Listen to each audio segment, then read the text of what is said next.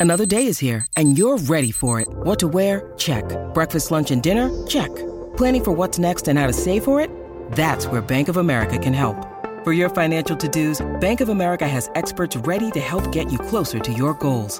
Get started at one of our local financial centers or 24-7 in our mobile banking app. Find a location near you at bankofamerica.com slash talk to us. What would you like the power to do? Mobile banking requires downloading the app and is only available for select devices. Message and data rates may apply. Bank of America and a member FDIC. Think you know the Brooks Ghost?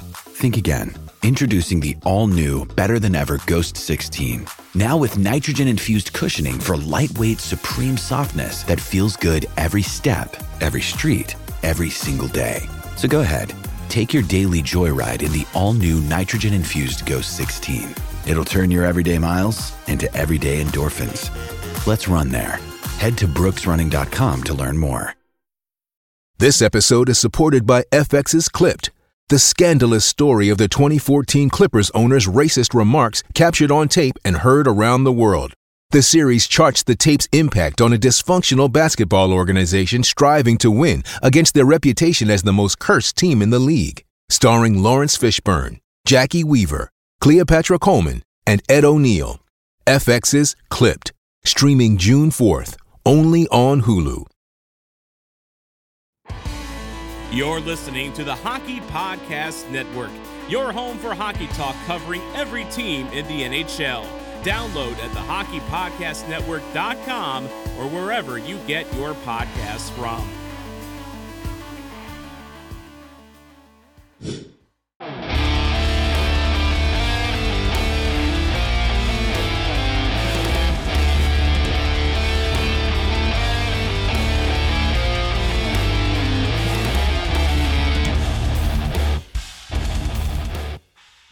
Hey guys, this is Mike Modano, and you're listening to Sarcastic Remarks. Hey guys, welcome back to Sarcastic Remarks, along with Chris to my right and James to my left. My name is Ryan. We are the official Dallas Stars podcast of THPN. Go and use that promo code THPN next time you go and use our sponsor, DraftKings Sportsbook. We appreciate them for being our sponsor. Hey guys, how's it going? The, the robotic intro comes back like once every other week. I don't know what's up with it. It's strange. It's pretty consistent. I don't know what to tell you. Sorry. Still work in progress here. Yeah. Sorry. It's not But- going away. I know, yeah. But hey, guess what? I got some new Christmas presents, so I'm gonna show everybody this real quick. But so oh, I got I got a close up of James. Sorry. So as you can see, I'm in the skyline of Dallas, right? As you can see. As I- But not not exactly. Cause right behind me is actually a green screen. So pretty cool. it's having I'm having a lot of fun with it. I've been messing with it quite a bit over the past couple of days. So kind of neat for me to be able to do this now. Fun little toy, useless but still fun. So, anyways, uh, we got a lot of stuff to talk about here tonight, you guys. Uh, we've got a little bit of some Fredrik Olofsson stuff to talk about because he was really good in his first game called up, and we'll maybe we'll talk about him. Is he going to stay on the fourth line? Maybe he goes up and plays with Seguin, possibly. Uh, we're gonna mention uh, Oettinger and how well he's been playing. James has got some stats for us there. Uh, Roope Hintz, since he signed his contract, he's been a goal scoring machine. It's absolutely insane how he's taken over for Robertson in that particular aspect. And then we got a couple of questions that I kind of put out on social media. I just said, hey, what do you want to hear us talk about? And we got some questions from you guys about what you would like to see us talk about. So, and we'll get to those. And then our Who Cares segment, which, of course, like always, we always prepare months in advance for. So, Yep.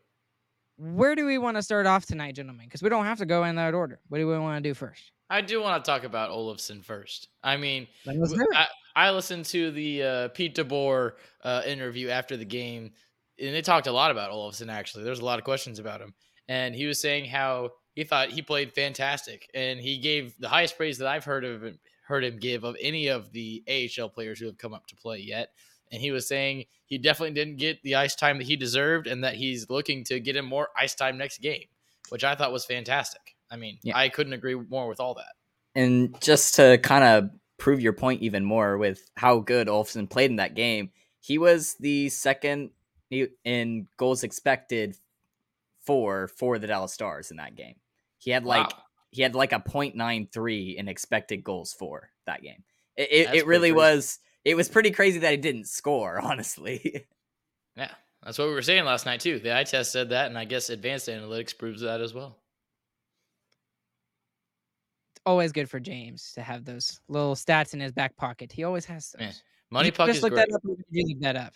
I looked it up last night after the oh, game. Oh, after the podcast, I was looking at MoneyPuck and it, it showed that. I was like, oh wow.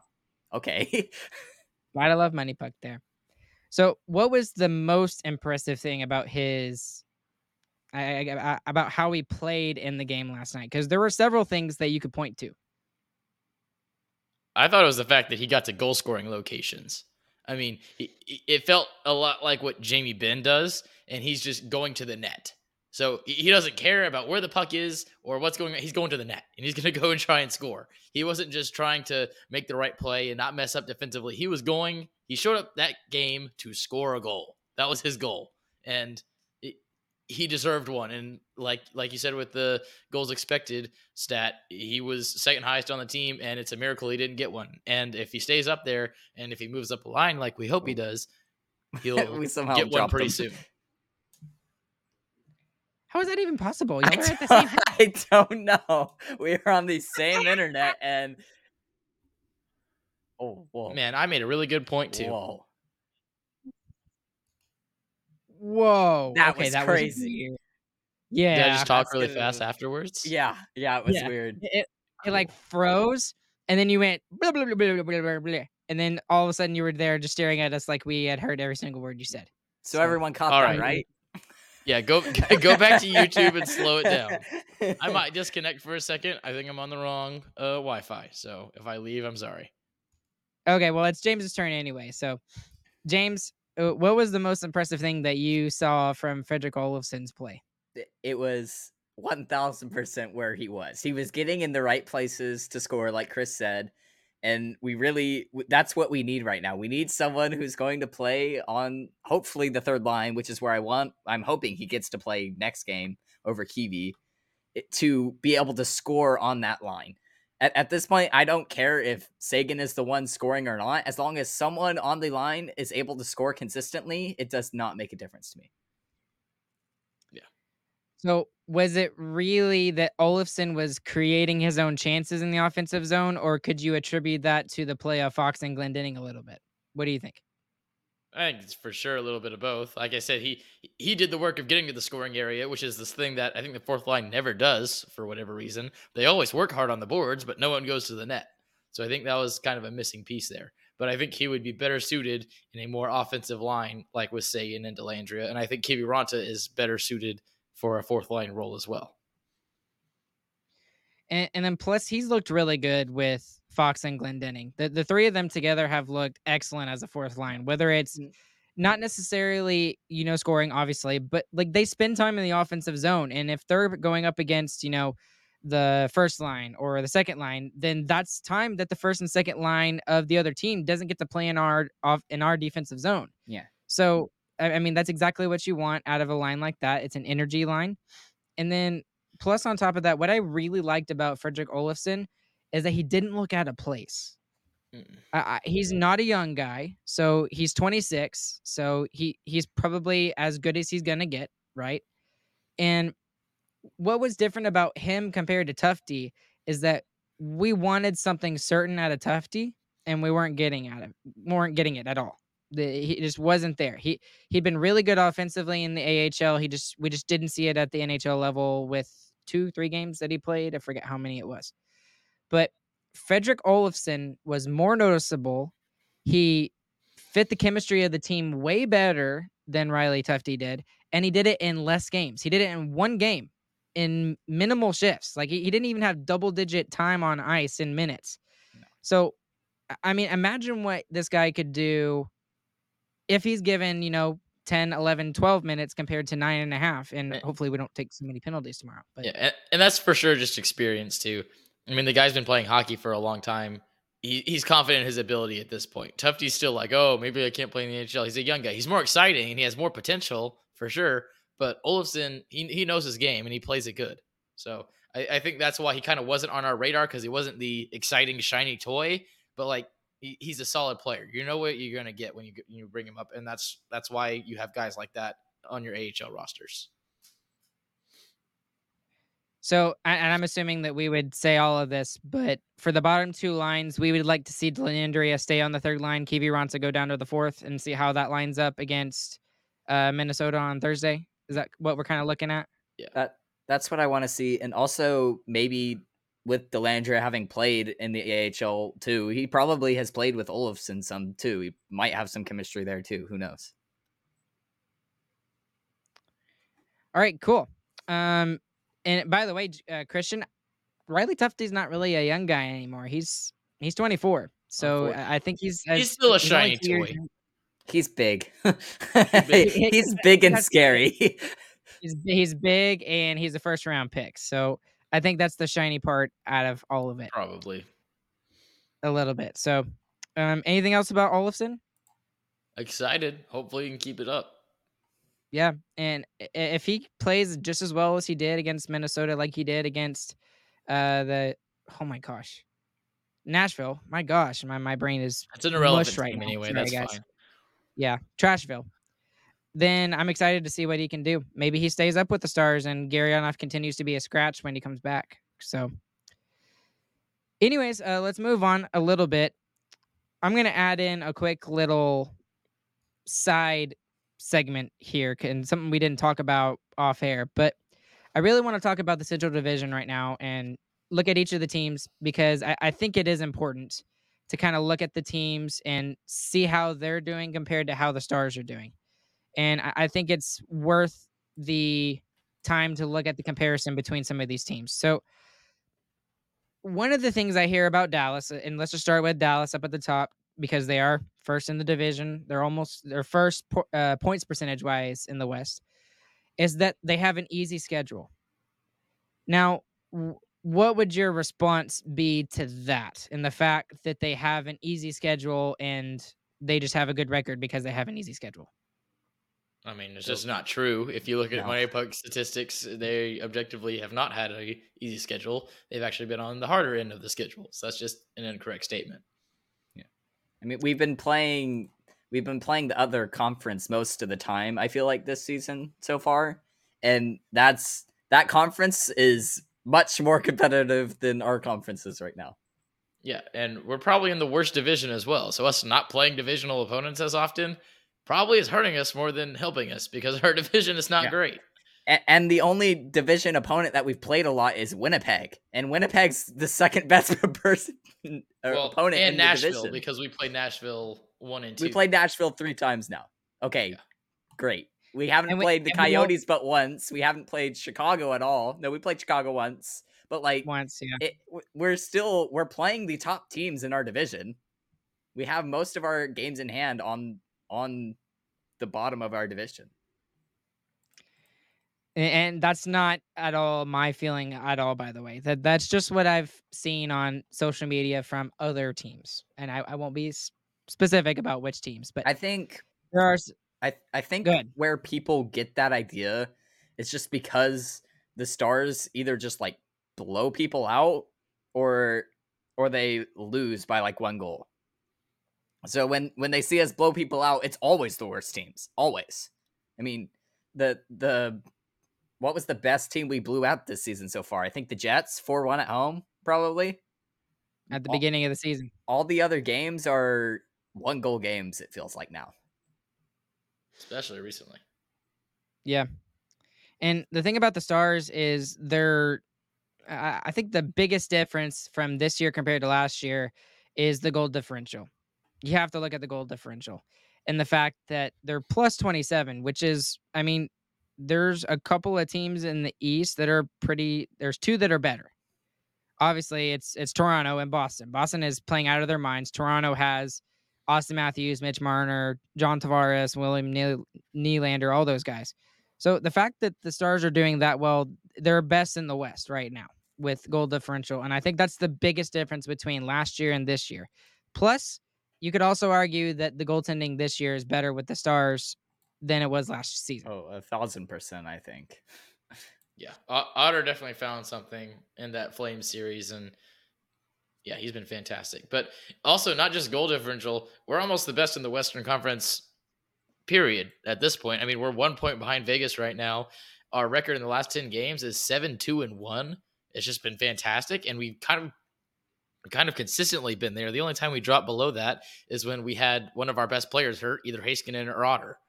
And since then, we've been great.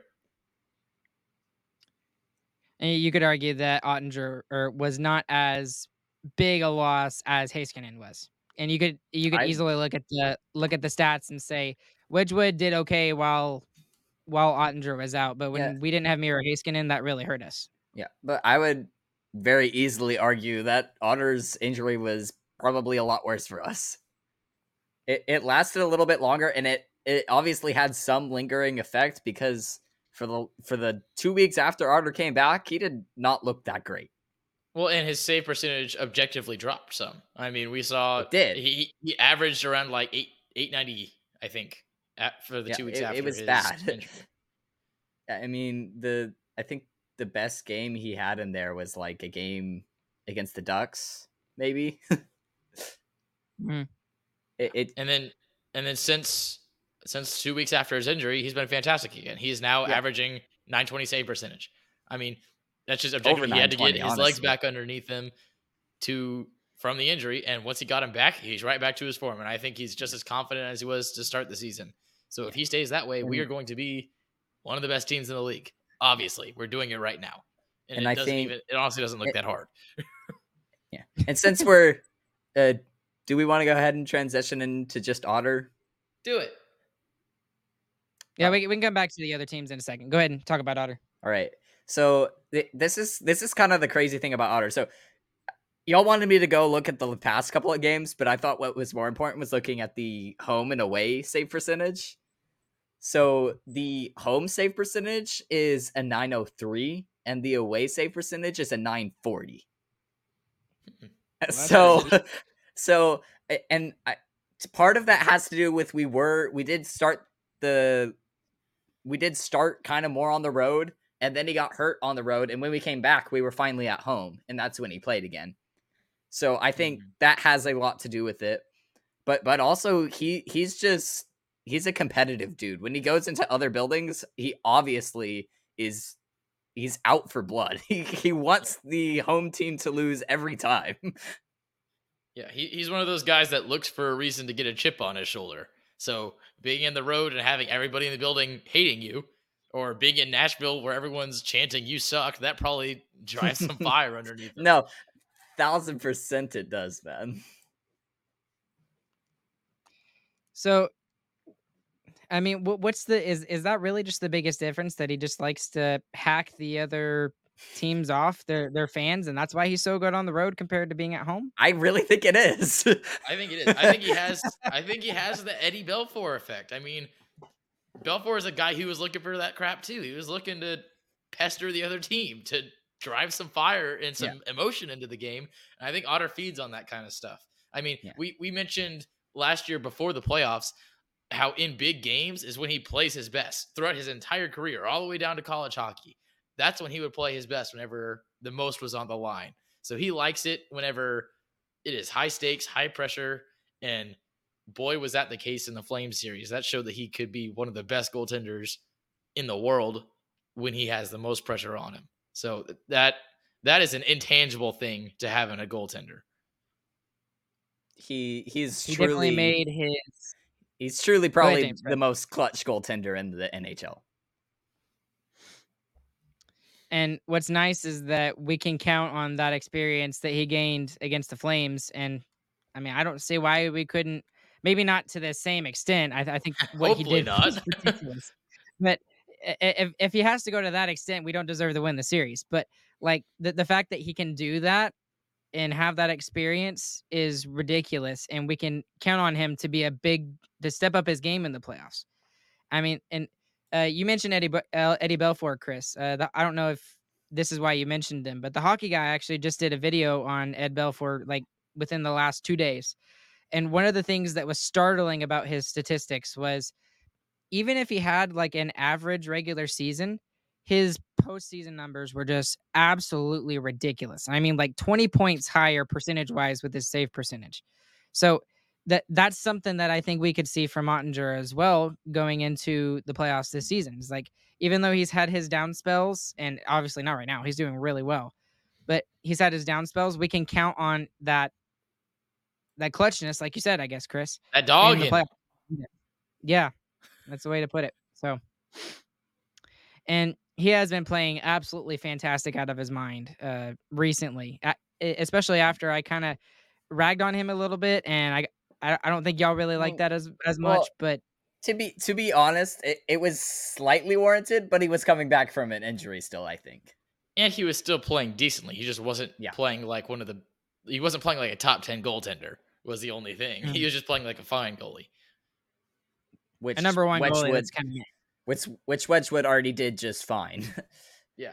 Right. So, uh, do you all want to transition back into the into the teams real quick? Yeah, well, just talk about how the Central sucks. Yeah. The Central doesn't suck, actually. I, I think the reason why the Central Division kind of gets a lot of crap is just because it is one of the most competitive divisions. And yeah, I know the point totals are lower than the others, but the, we talk about parity around the league right now, and what that means is that any team can win any night. It's not like I mean, it's not like there's teams that always are going to lose. Even the bad teams are going to win sometimes. I mean, look at Arizona. They're winning more games than we thought they were going to this season. So, with Winnipeg and the way that they're playing, obviously it's Connor Hellebuyck, and they've been kind of 500 lately. They've they've kind of tailed off after a really good hot start. Um, I don't know if this is a team that we should be worried about, guys.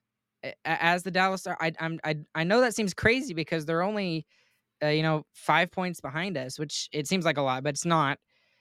But I, I'm not as worried about them as I am some other teams. Yeah, they're definitely a playoff team, but they were way playing over their uh actual skill level because they had how many like overtime wins have they had? All it's a, a it's, it's a ridiculous amount. It is it's it's crazy. I think it's it's seven actually. Yeah, only 14 regulation wins. They have seven overtime and shootout wins. That is ridiculous. And like you said, Connor Hellebuyck has stolen a ton of games for Winnipeg as well. They were their goals above expected was also I think top of the league at the time before this yeah. dry spell that they've come into. So, and and not to say I called it, but I called it. And that's one thing that I would give the Stars credit for because the Stars were also way above what their goals expected was early in the league, early in the season, if y'all remember. And mm-hmm. that has definitely dropped off. We have seen the offense back off a lot, and we're still winning at the same pace. Yeah, finding new ways to win. Uh, definitely. That's what this whole that's what the road trip was about and that's what even recently has been about too. Is about not just blowing out teams with their goal scoring but being able to be solid defensively still too. And we still have a top 10 offense and a top 10 defense and a top 10 goaltender. So, with all that, we're one of the best teams in the league. One of the things I would like to talk about next is I'm really worried about the next two teams. And I think it's really fair to be worried about the next two teams. Um, Minnesota has Minnesota. been sneakily good. They they've been very quietly doing really well, and after a really lackluster start, they have really started got getting their game going. And I think a part of that, ha- and I'll go to goaltending again, like I did with Hellebuyck with Winnipeg, because I mean he's a key. Marc Andre Fleury has figured out his game again. He started off really rough, and all of a sudden he's fine again. I'm more worried about Minnesota than I am about Winnipeg at this point. For sure. And that's where we thought we would be. And that's why the beginning of the season was so confusing because Minnesota was not playing up to their potential. And now they are. And in the last 10 games, they're 7 3 and 0 and doing very well. Yeah. I mean, I don't know that he's figured it out, honestly. When I go and I look at Fleury's game logs, all of his great nights are against not great teams. I mean, the best the best one recently. He obviously had a lights out night against Edmonton three games ago, but other than that, I mean, he's he's putting up only good save percent, percentages against the bad teams. Yeah, he's also an old man though, so yeah, you gotta cut him some slack. And and, And I mean, it, it it really doesn't feel like he is doing that great. And overall, his season as a whole has been not great. And uh, Eric in the comments here actually Yeah. is pointing this out too. His his goaltending partner has been much better than he has. he, he's posting a 920, which is actually one over Otter even. So he's playing even better than Otter has over the season. And it, it's it just feels it, it feels like it's not really Fleury there, honestly. Have they have they gone to Gustavsson a lot more recently, like in the past ten games? that would be interesting. Um, I think they're still kind of switching him in and out, but re- recently the the last three games that Fleury did play, he played well. But I think Okay. they're playing with Gustavsson right now. Interesting. I mean, he- he goalie played- battle in he- Minnesota at the very least. Yeah, it, it- it's it's a goalie battle right now, is what it is, and I think that's why you're seeing Fleury's stats better because he does he wants to be. yeah. Talk about a goaltender. competitive goalie. Fleury is definitely. One Yeah, there you go, right there. I mean, it- it- uh, it's the same, and I mean, it, we saw that when him and Otter were playing against each other in the Chicago game last season. And the first Vegas Golden Knights game ever in history against Yeah, the I Dallas mean, Stars. I mean, it, it, it both the goaltenders are just crazy competitors. Competers. So here's his last five games. Now he hasn't played against like top top teams, I guess you could say, but it, it doesn't matter. He, he still got really good stats. So he's four and one in his last five games. Here's the last five save percentages from Gustavsson. 969. and then he had one off game against San Jose, 833. And then he had a 929 against Ottawa, a 941 against Detroit, and then he shut out Van- the Vancouver Canucks. So going from there, he's he's played excellent and he's given his team a chance to win. Yes, I know it's against lesser opponents, but he's getting the job done when he's been asked to, to be put in net. So I, I mean, I, I could see how Gustavsson would be playing better than uh, Fleury right now. So Eric, thank you for pointing that out for us. But continuing on, I'm even more scared about the next team just because and if you haven't been following the NHL this season, then you don't know what I'm really talking about here. But Colorado. So Colorado in their last 10, they're 6 3 and 1, which is nothing to write home about. But what's really surprising is that they're 19 12 and 2, which for the defending Stanley Cup champions is not very good. But if you go and look at the fact of what they've been going through, the amount of injuries that they have, it's absolutely freaking ridiculous who is is on the injured reserve list for them. Yeah, th- their their record with all the injuries is actually pretty solid, and they've been pretty consistent too. I mean, they they're consistently about six and four, seven and three every time I look at the last ten category there. So they're just steadily climbing up the ranks, and to have so many people injured and so many people that they lost from the Stanley Cup team too. I mean, Cotter's a huge piece that has gone, and that's just one of them, and they're still in a playoff spot. So that's definitely you don't want to draw that team if if they're still in a wild card spot at the end of the season.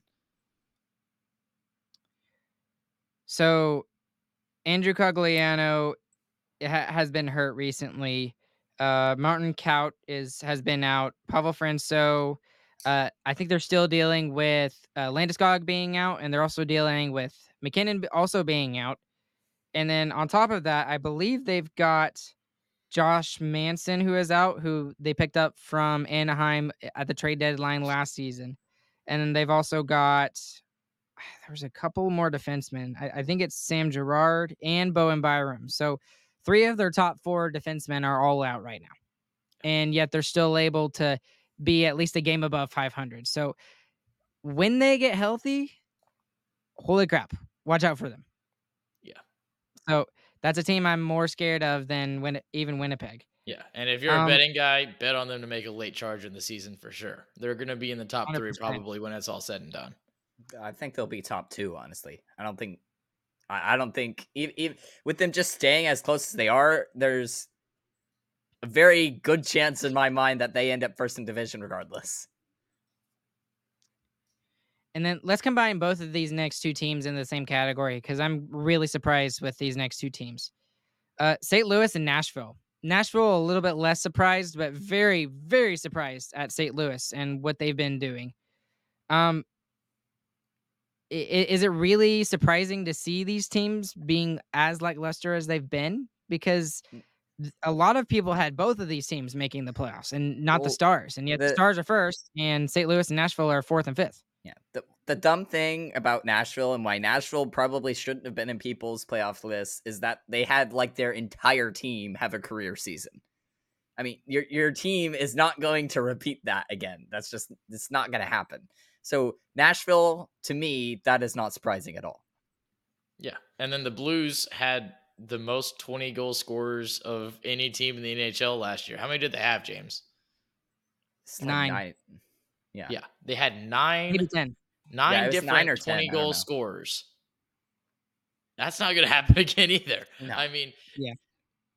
It, it's kind of surprising, I guess, if you didn't pay close attention. But with the stats that James was feeding me, I was pretty confident that these teams could fall off too. I mean, they could have repeated what they did, but it just wasn't likely. So yeah, I'm not super just, shocked to see them drop it, it was just the the fact that what they did was really crazy when you looked at the stats. And yeah. if you didn't look at the stats, it looked normal. You're like, oh, whatever. The team was like pretty good. They they made it into the playoffs. I mean, but you look at the stats and you look at how they how they got there. It was just it did not make any sense to me. And then we finally have the last two teams in the Central Division. We've got Arizona and we've got Chicago. Chicago everybody knew that they were going to be bad, and it was designed that way. They they are in full tank mode for Connor Bedard, who is, according to some scouts, the next Connor McDavid, maybe even better. And then you look at Arizona, and I gave Arizona a chance actually, and I went and watched one of their games. They're not boring to watch. I, I, I thought it was going to be boring to watch, and I thought they were just a hardworking team, which they are but they're actually fun to watch. So I mean, I mean, this is probably like perfect scenario for Arizona. You're still losing a lot of games, enough to get a good draft pick in this very deep draft, but yet you have a team who's still, you know, pretty competitive most nights yeah. and able to scare some teams, and they're fun to watch. Yeah. I mean, if they're fun to watch, people are going to come watch them. They they yeah. score more than Nashville does. That's for sure.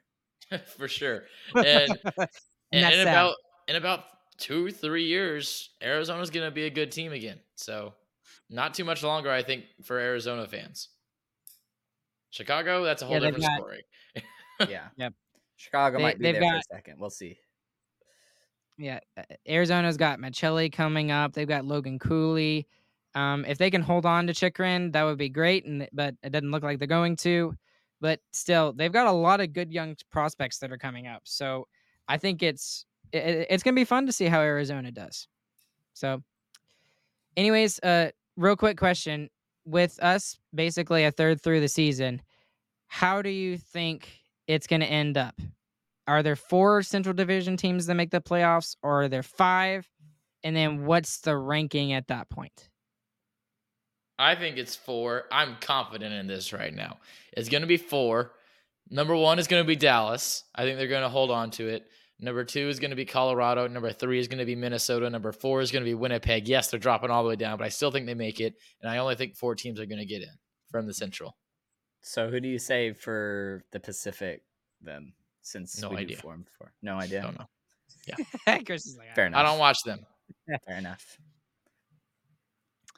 In the Pacific, if you're really that curious, James, Ooh, that's actually really hard. That's that's what I'm saying. Because because in the Pacific and, and you have card here. Seattle yeah. is the team that could be top three, make it in the wild card, or not even make the playoffs. I think Seattle drops out. Ooh, that's hard.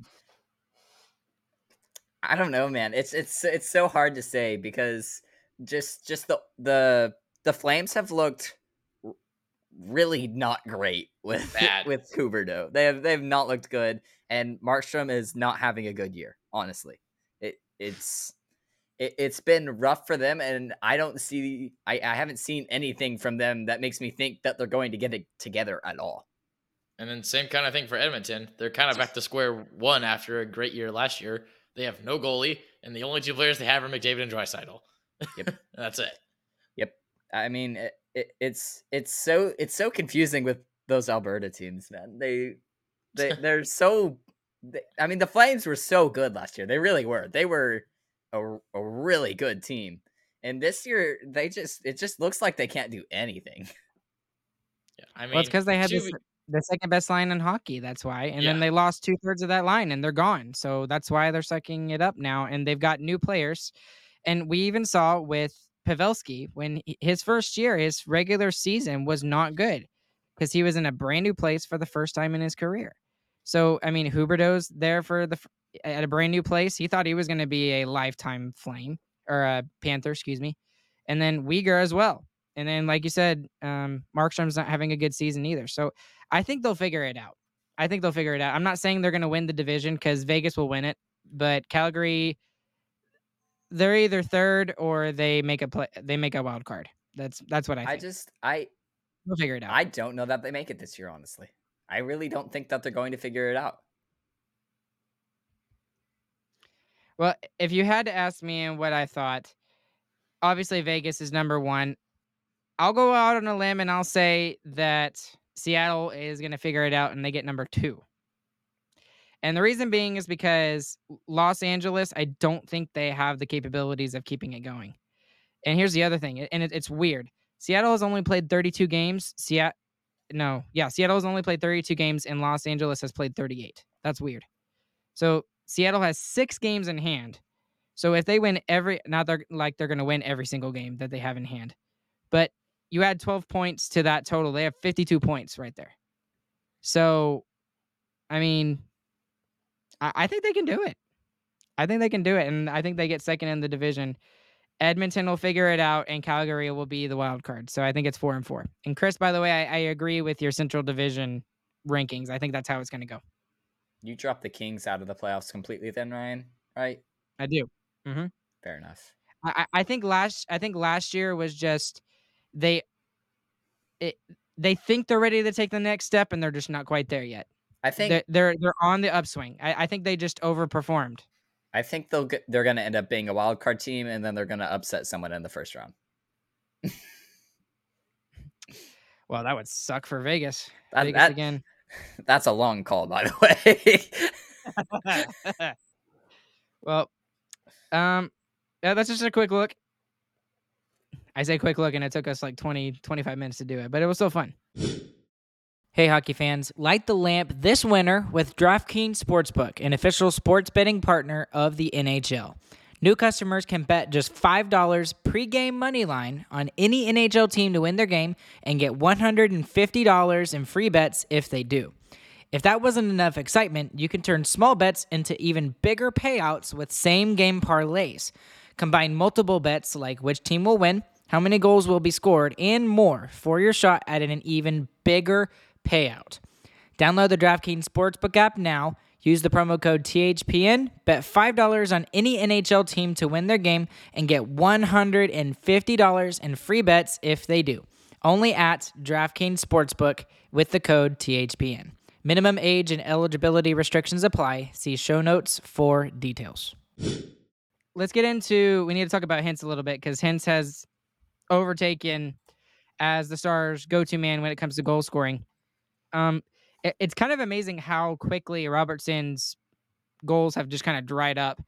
I I think it- he'll get back to it. It may take a little while, but it's not like Robertson's not producing in a different way, right? He's mostly getting the assists now, so it's like they've flip flop places now. So He's still Robo the is assists. And and he's still the third highest goal scorer in the NHL. right. So Don't forget about that. one goal. He scored one goal in the past seven games or something like that. Something, Something crazy. like- and it was an empty netter. It was an empty netter, and he's still number three in Rocket Richard. Yeah, that's crazy. Which, by the way, random side note: Connor McDavid, just stupid. He's got like 10 more points than the next closest person, and the next closest person is Leon Draisaitl. They're on the freaking same team. That's insane. Okay, anyways, Hintz has been excellent and just how he's been scoring goals. It's been on the power play, it's been at opportune times, just like Robertson was doing in his long point streak. I mean, you look at the last game, less than a minute to go. That is a superstar elite move by Roope Hintz. Yeah. And really, he's been fantastic ever since he signed his new contract, which he absolutely deserves. And is honestly, for your number one center for the next, what, how long was it? Eight years? Eight Yeah. Eight year contract extension. Years. $8 million. That is a steal for your number one center. And this guy, he, he he's not as flashy as like a Tyler Seguin would be, but it seems like it's a lot more consistent because of how good of a two way forward he is. So everyone always talks about how good of an offensive player and a defensive player he is, but this month since his contract, all offense. The first game after his contract was December 1st against Anaheim, two assists, two points. The game after that is when he blows up against Minnesota in that crazy comeback, and he scores a hat trick and an assist for a four point night. And the most recent two games against Montreal and Nashville, both two goal outings. So in the past 13 games since his contract, he has 16 points. So he has been he he definitely took over from where Robertson was going. Yeah. Uh, hasn't been in streaks, but he has had he scored goals and but he scored sco- scored. He has scored goals in bunches. There we go. And You're sounding just- like me there, Chris. Yeah, that was a tongue tie. I couldn't get out of it. and just that whole line in general, it, they're they're the best line in hockey right now. I mean, the the line the, the stat that people like to use for d- discovering what the best line is in hockey is is kind of they, they use it a lot. It might not be what they like to use the most, but they use the plus minus stat for the best lines, right? Pavelski's sitting at a plus 22, and Robertson and Hintz are both sitting at a plus 19. Pavelski has the second best plus minus in the league, and Hintz and Robertson are tied for the fifth best. Yeah, that's crazy. Well, and the thing that a lot of people discount, well, maybe they don't discount it, they just don't talk about it as much, is their defensive play.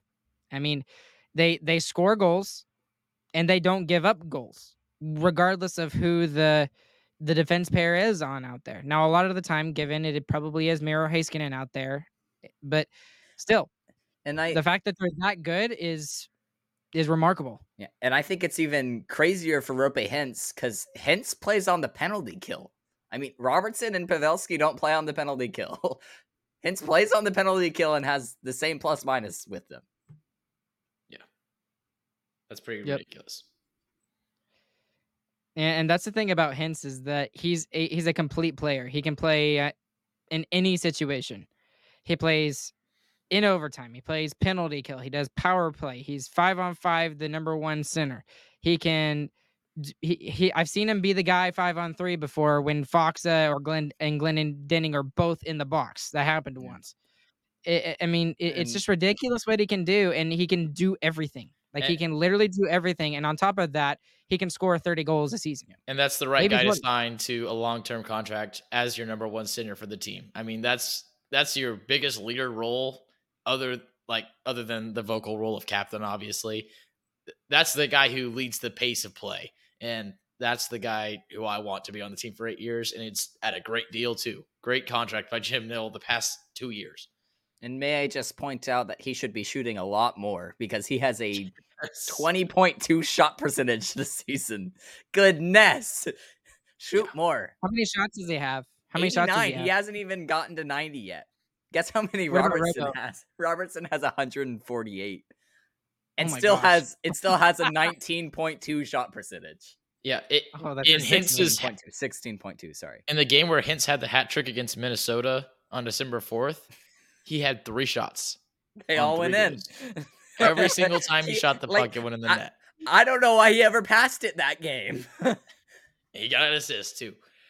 he, he just needs to shoot it. Shoot it every single time now from here on out. So and, and he has been shooting But- more, and that's what's been getting him goals more this month too. If you go go look at those shot totals, like you can do game log, go look at his shot totals. They have gone up substantially this month, and his goal scoring has gone up substantially. Yeah, He, Well, there needs, you go. he needs to shoot a lot more. Well, let's move on. Uh, we got a couple questions that we were asked uh, that we need to talk about. Uh, we've sort of kind of talked about it slightly, but people are still asking, so we'll go ahead and kind of refresh people's memories about what we think they should do. Uh, but first off, uh, let's look at some of our Twitter questions. All right, uh, Drew Butler. Hey, Drew, a friend of the show, always listens. He's asking, what does this team need to be considered? What does this team need in order to be considered as a cup contender? And if possible, give some names of some legitimate targets that they could that they could go after. So, what what do we need, and who who might be that person? You, you need someone to play with Tyler Seguin to make the third line a legitimate scoring threat, and er, the majority, I'll say, of the cup teams that have been uh, like blow it out of the water good have had a good scoring third line. Think about Tampa Bay, Colorado, all those teams. I mean, they have had three lines that score almost every night. Um, the person I think would be great there is Bo Horvat, but that's really that. I mean, that's Not a stretch. Likely. But it, it, anything, likely. any player. I mean, Olofsson. If Olaf, if Olofsson steps up into that role, I'm fine. I don't care. Just somebody has to do it. yeah, and at, and at this point, it doesn't even matter if it's just they're just having a season year or something. It they just it someone needs to do it.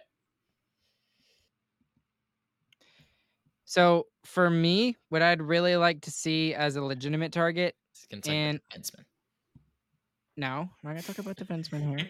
I'm not gonna talk, about, we're top six forwards, so we're on top, we're on forwards here. Um, this was interesting because he's kind of had it rough with where he is, and he's on a really bad team this year. So, what about Gustav Nyquist? What about former Detroit Red Wing? He he's been good. He's on he's a little on the older side. He's 33. I think he his contract is up this season. I think it is. No idea. And I have no I don't remember off the top of my head either, but I think that's a team that the Stars could go after. He's not a big name guy, so he's probably not going to get a the the Jackets are not going to get a huge package in return for him like Bo Horvat is. I mean, Bo Horvat could two first round picks and like a a third line forward or something like that, something crazy insane like that. But I think Gustav Nyquist might be a, a good option for that. Now I forget where I saw that from, but I, maybe.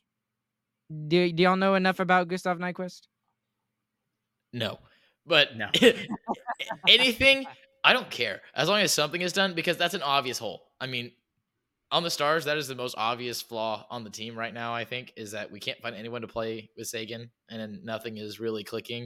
If you can find something to at least a player who can play on his own, even and just force Seguin to get better, that's great too. It we just need some help there. It's it's an obvious spot that we need help. I think Kiwi and Dellandrea are playing well with Seguin, but they're just not scoring goals. That's their problem. That's what that's really what we need in order to get this team up to that Stanley Cup contender status more than anything. And but here's the other thing is that second line of Benn Johnston, and Marchment has to keep going as well.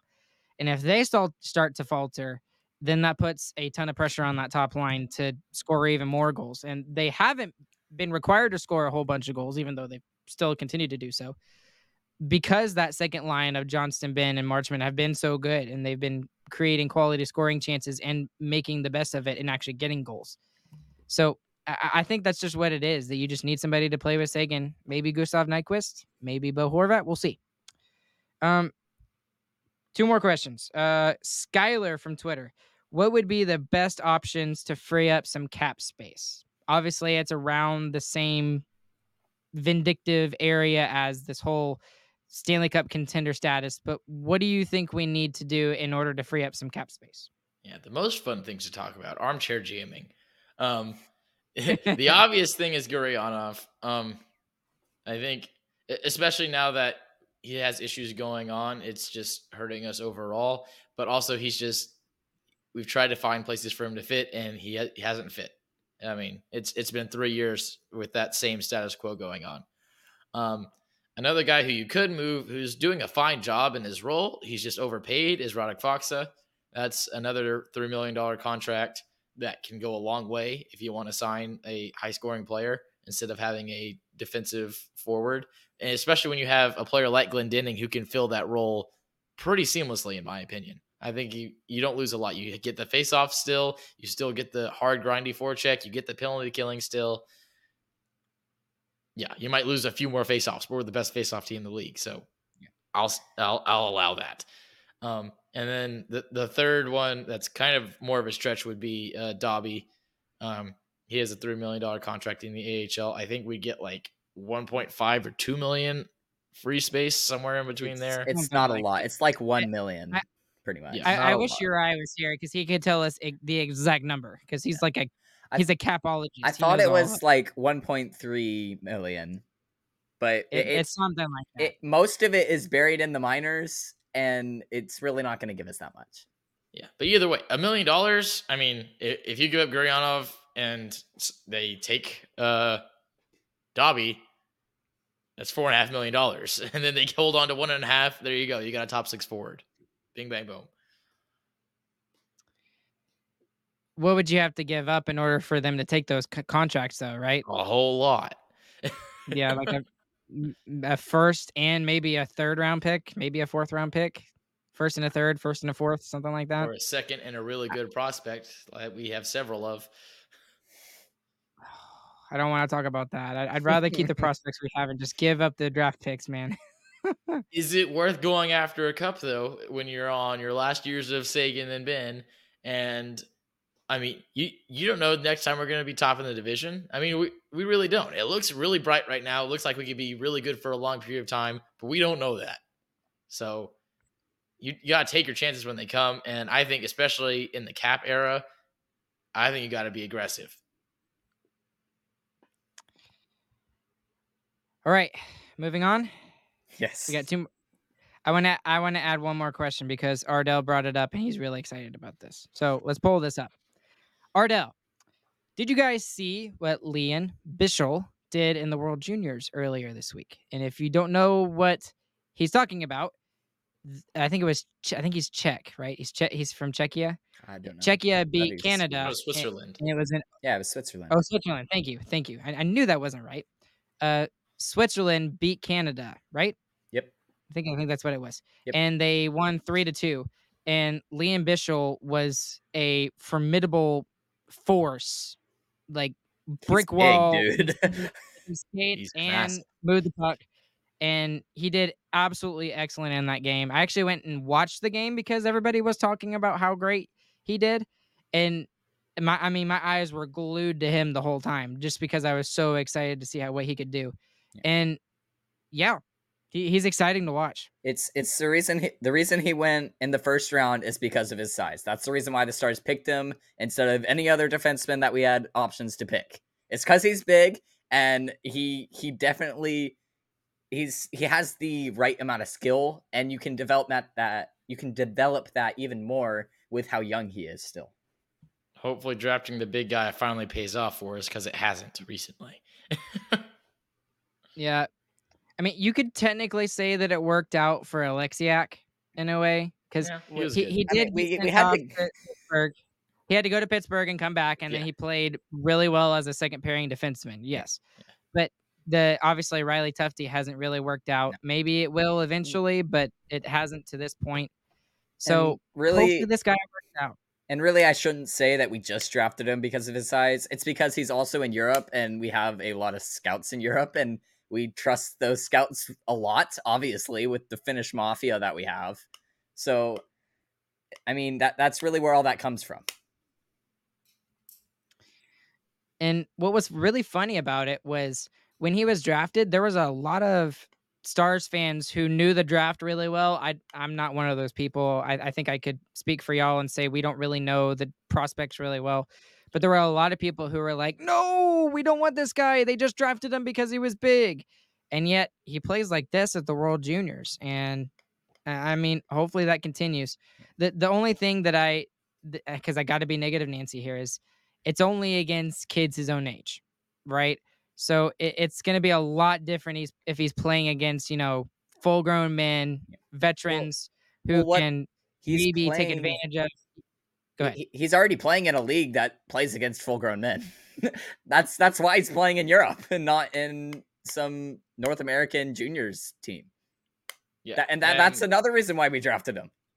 A- and World Juniors is for sure a good indicator of what kind of pressure a player can handle. I mean, some of the best players in the league had outstanding showings at World Juniors, and yeah, so being able to handle that kind of pressure because it's a ton of pressure. That's probably the biggest thing you get until you get back to the NHL.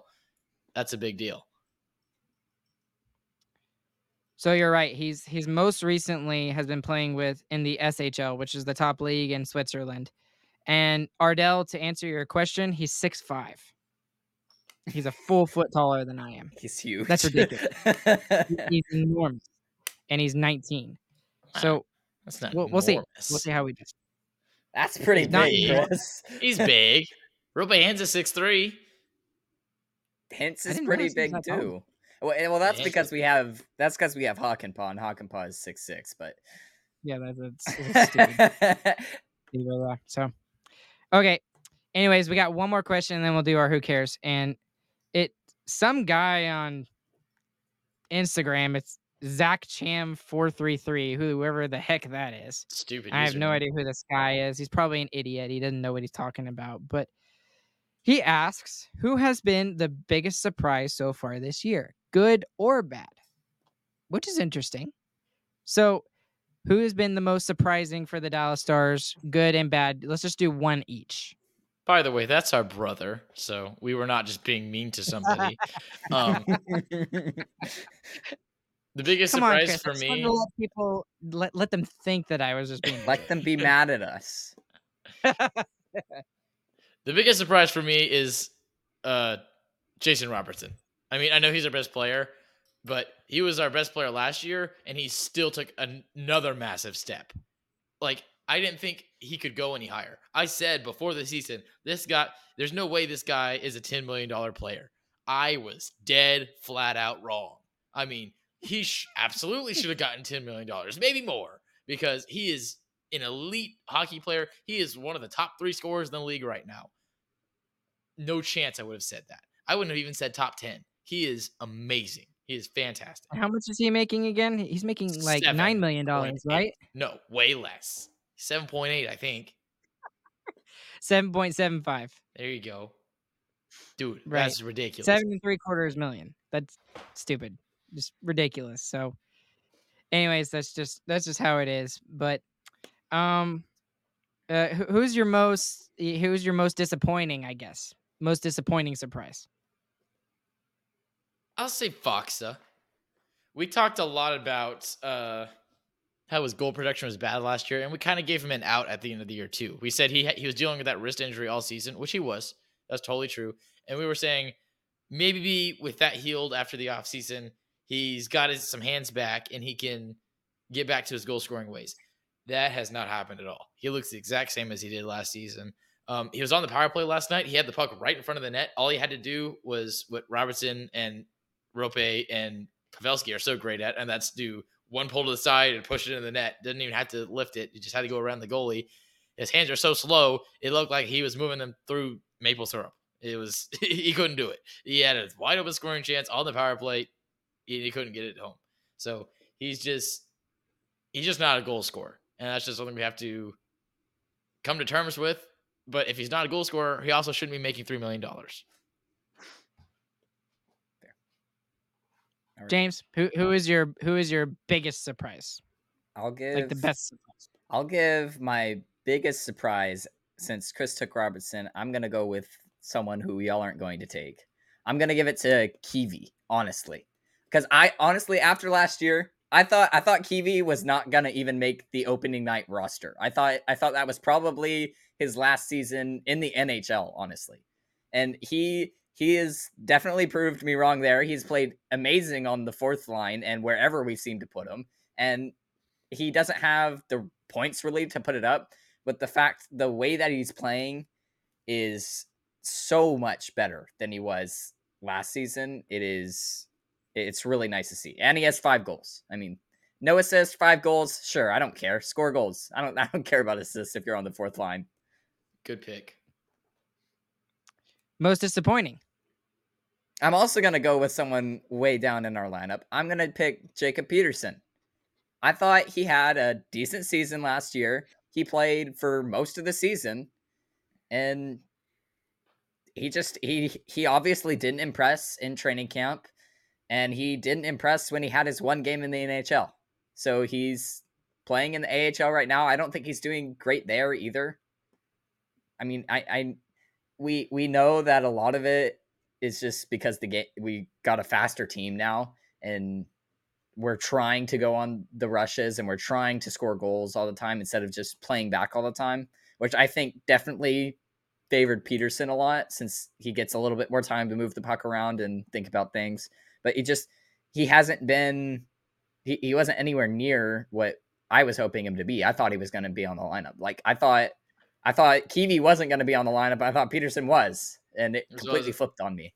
That's what I was about to say. You, you have those players flipped. I'll do my uh, biggest disappointment, and I'm surprised neither one of y'all said it. It's kind of not fair because we have no idea what he's dealing with right now. Uh, but it's Denis Gurianov. Um, Gurianov, we expected more out of him through his career, and especially even this year, going into the season, we're like, "Oh, this is great." He's got an offensive guy at the beginning of the season, he was playing on a line with Hintz and Marchment, and the three of them apparently looked great.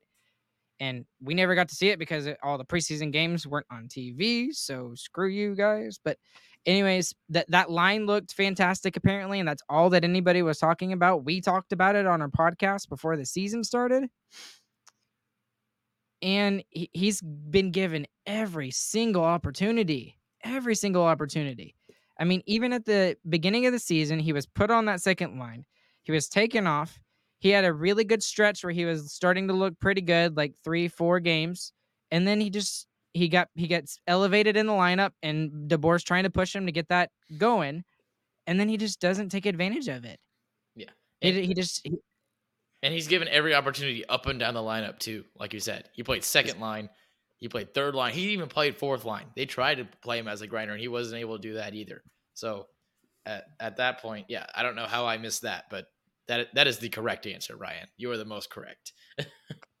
and the and the thing, and I'll, point this out too because it's not fair for me to to make him the biggest disappointment and not mention this, but we have no idea what the heck he's dealing with. I'll I'll say it again. We have, I mean, whether it's uh, the mental side of whatever the heck's going on uh, with his family, whatever the heck's going on, obviously it, has got to be Russia. affecting him a lot. It, it, I mean, it, it could have this could have been going on for the last five years, and we just had no idea. And it's none of our business, but it's just it's very sad. N- not even frustrating. Not even frustrating. Not upsetting just very sad to not see him take that next step because I was really hoping this season would be his opportunity. And he just hasn't done it yet. And I mean, who knows? I mean, he still has an opportunity to come back from whatever the heck's going on. And maybe he figures out whatever the heck is bothering him, what's whatever's going on in his personal life. Everything's fine. And he comes back and scores 25 goals in the last 50 games. I, I don't know. But it's just very unlikely at this point and it's very sad. For me, uh, for the the biggest surprise, I I, I got to give it to Roope Hintz. I, I know it's not that big of, of a surprise. I was gonna do Jason Robertson too, Chris, but since you already said him, his line mate, they're both second round picks, and they're both elite forwards in this league. And just like Jason Robertson is worth way more than 7.75, Hintz is worth way more than the 3.6 million that I think he's making right now. And he's even worth more than what his extension is going to be next season. So he's getting double the money and he still deserves more. I mean, they both of those guys deserve 10, 11, 12 million dollars and they're not getting paid what I think they deserve. And the, just the way that both of those guys play together is just insane they have some sort of chemistry that I've never seen before. Not since uh, Mike Modano and Jere Lehtinen played together on the line. ever since. They're probably even better than them, arguably. You know, chemistry wise, they're better than both of those guys, and both of those guys' numbers are in the rafters at the American Airlines Center. So maybe at the end of both of these guys' career, their numbers are up in the rafters as well. So he, he's my biggest my biggest surprise for this season. All Just- right, we're all done with questions, just- Ryan. Oh, sorry, James. Well, just one other biggest surprise. We didn't mention Jamie Benn. Uh, oh, he has right. been Honorable mention. absolutely amazing for what Yeah. we thought he was going to be. We thought it would be Tyler Seguin. All right, Yep. quick segue into the Who Cares segment. Roope Hintz has a long neck. Go look at his player profile picture. Oh my goodness. Guy's got a long neck. All right, moving on. The Who Cares segment tonight is going to be cooking utensils. So we're doing our top three cooking utensils. Um, that's that's all we had. There are no real boundaries to this. So uh, let's get right into it. James, num- number third cooking utensil. I'm gonna go with the spatula. Like like the rubber ones. I, I, I don't Oh. know why. I like I like Metal ones? touching them. no, the rubber ones. Wait, I like touching the, the rubber spatulas. You don't you don't ever do that. That's a little weird. Ryan, number No, third. Okay, Ryan number third. Um, I guess my number three will have to be a spatula as well, and not the rubber ones, and not for the same reason as Jay. the. I can't stand the rubber ones because, a- and when I'm making eggs for the kids in the morning, I cannot stand that the rubber ones don't get underneath the eggs at all. It's only the metal ones that can get cleanly mm-hmm. underneath the eggs or under underneath a pancake or whatever. So it has to be a metal spatula. I cannot cannot stand the rubber spatulas. Just can't. that that's Sorry. because rubber spatulas aren't used to flip eggs, dummy. That is true. That is the incorrect. Okay, but some people- spatula. okay, be honest though. Some people use them for that purpose. Okay, No, well they're using them incorrectly if they are. Th- those people are wrong. All right, Those Chris, people are wrong. number third. My number third uh, cooking utensil is the potato masher. Uh, the reason for this is because everyone has a potato masher, and I don't, I think the majority of them have not used it. And the only thing it is good for is for getting your drawer stuck. So, number third for being the most useless utensil that for some reason everyone has. And it's not even the best tool for mashing potatoes. James, number second. this this is all, we're only on number three, and this has already been one of our weirdest ones we've ever done. All right.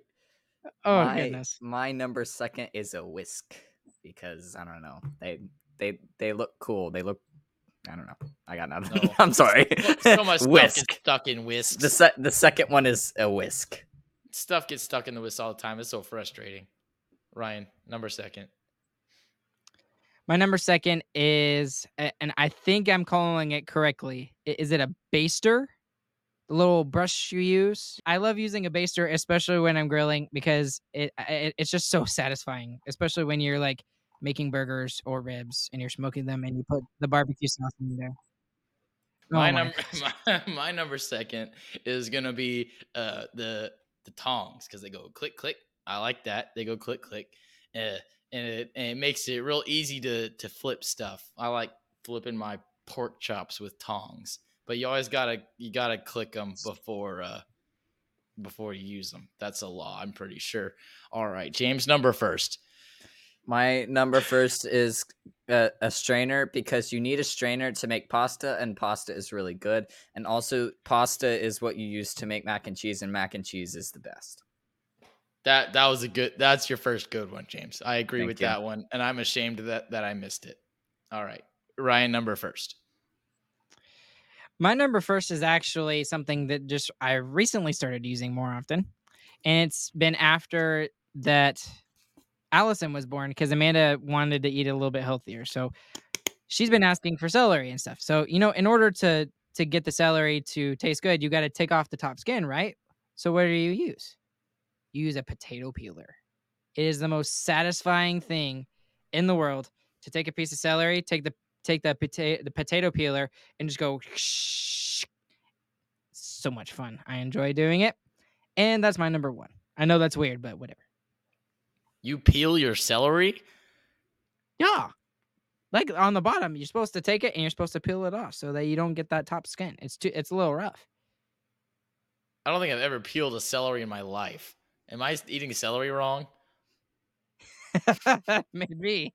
Comment below if you peel your celery. I don't know if that's stupid or that's smart, but all right, moving on. My number first is going to y'all put the spatula way too low.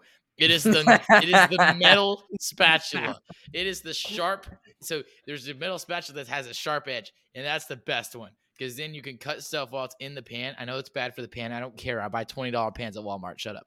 But you can cut stuff while it's in the pan. That's good for checking if your if your if your chicken is like cooked or not, because you know that's bad. If you have undercooked chicken, then you just you die immediately. Um, and then the metal ones is really easy to flip stuff with that, and you can stir with them too. I've stirred with them. Uh, I, that's my pasta stir is my metal spatula. I just use my metal spatula for everything. It never even goes in dishwasher. It's the only dish that I hand wash because I need it all the time. Metal spatula, number one. Well, who wins? Chris won. Uh, I I guess for Chris, sure you win won. because you were the only one that didn't have an awkward one, right? Chris Oh no, for I sure did. I had the potato masher, that counts. but I had That it. wasn't for, as I had it for as a my good number reason. one and James' number three. What? Yeah, your number one was terrible. Everyone is roasting you number right one's now. amazing. They're, they're saying the potato peeler is the bass clarinet of utensils, and no one has any idea what you're talking about with peeling the If celery. you don't know So what that means, you haven't been watching long enough. I'm I'm very glad that I am not crazy on that because I really thought that I was missing something when the whole celery game. But anyway, there's the who cares segment. Zach saying, "My brothers don't cook often. If you can't tell." No, I don't. it's very true. Guilty. I don't. I, cook I use tongs and spatulas. They're the only I had to come up with the mashed potato masher. Oh goodness. All right. Anything else? Go stars. Go Stars. Big game we'll be back tomorrow. with you guys tomorrow night. Yep. Very big game, against the Minnesota Wild. So we'll be with you Ah. guys after that game, as always. And quick side thing. Congratulations to Jamie Benn for getting engaged. We didn't even mention that. I totally forgot to mention that on, on Tuesday's episode. So meant to mention that and I forgot. Might as well do it now. Congratulations, Jamie. We're happy for you, man. And uh we look forward to seeing you score more goals and have a successful season like you have been. 30 goal season, man. He's he's on pace for 30 goal season. So anyways, go ahead and check out sarcasticandmarkshop.com. All the latest merch options from yours truly, Sarcastic and Marks. Fine And tooth check pearl combs are coming soon. Yeah, not even close. Sarcasticremarks.com for all the latest info on our episodes and everything. Lots more interesting guests coming soon. Yeah, go ahead and And- bookmark that starcasticremarks.com page. It's great. It's a lot of fun. And I, I I've been so busy that I haven't even done a blog post. I've been meaning to do a blog post for like a Hey, week it's now. Christmas. We we get a break. Yeah, that's true. All right, we'll see you guys tomorrow, along with Chris and James. My name's Ryan. We will catch you guys on the flip side, and we hope you guys have a good, fantastic morning, evening, afternoon, whenever you guys are listening. We will see you guys tomorrow night.